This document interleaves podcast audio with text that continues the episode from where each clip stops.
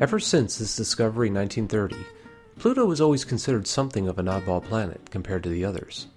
For one, its orbit is inclined by about 17 degrees compared to the other planets in our solar system. Not only is Pluto's orbit inclined, but its orbit intersects Neptune's. In fact, from 1979 to 1999, Pluto was closer to the Sun than Neptune was. When its moon Charon was discovered in 1978, it became clear that Pluto had another unique characteristic. Rather than remaining relatively stationary while Charon orbits, Pluto and Charon orbit a common center of gravity, called a barycenter, located outside of Pluto's surface. In recent years, new observations showed that Pluto was simply one of over 70,000 large objects, each more than 100 kilometers across, scattered in a vast outer region known as the Kuiper Belt.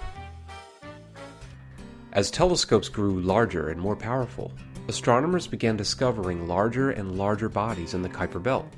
In 2003, Haumea was discovered, measuring only a little smaller than Pluto. It even had two moons of its own. In 2005, another object designated Makemake was discovered to be only a little smaller than Pluto. Astronomers realized that it was only a matter of time before an object larger than Pluto would be discovered in the Kuiper Belt. Sure enough, in 2005, astronomer Mike Brown dropped the bombshell. Brown and his team announced the discovery of Eris, an object that orbited farther and was a little bit larger and more massive than Pluto itself. Meanwhile, Pluto is continuing to turn up surprises of its own. In 2005, two new moons, Nix and Hydra, were discovered. Pluto was seeming less like a traditional planet and more like a collection of objects, all orbiting the same center of gravity. All of these discoveries led astronomers to question the very definition of a planet. And so, in 2006, at the 26th General Assembly of the International Astronomical Union, a vote was taken to officially define a planet as an object that meets the following criteria. First, it needs to be in orbit around the Sun. Obviously, Pluto meets this criteria.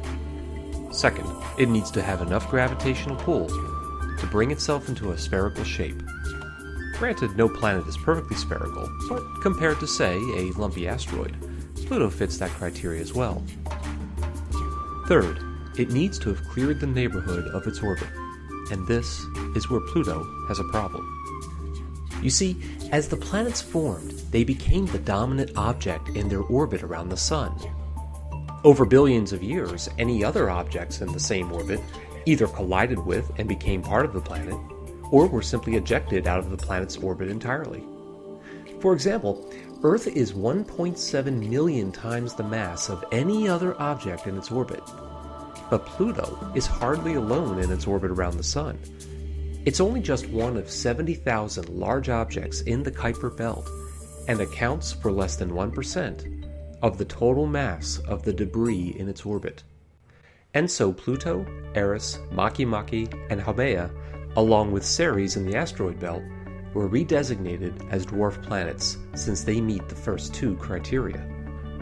Fortunately, Pluto is hardly forgotten.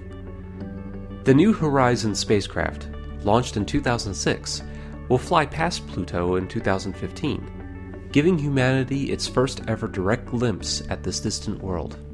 Following its flyby, New Horizons will press on to explore the outer Kuiper Belt and help us better understand this unexplored region of our solar system. Though it is no longer considered a traditional planet, Pluto has opened a new chapter in our understanding of our solar system. And now, 70 years after its discovery, we are just beginning to understand it.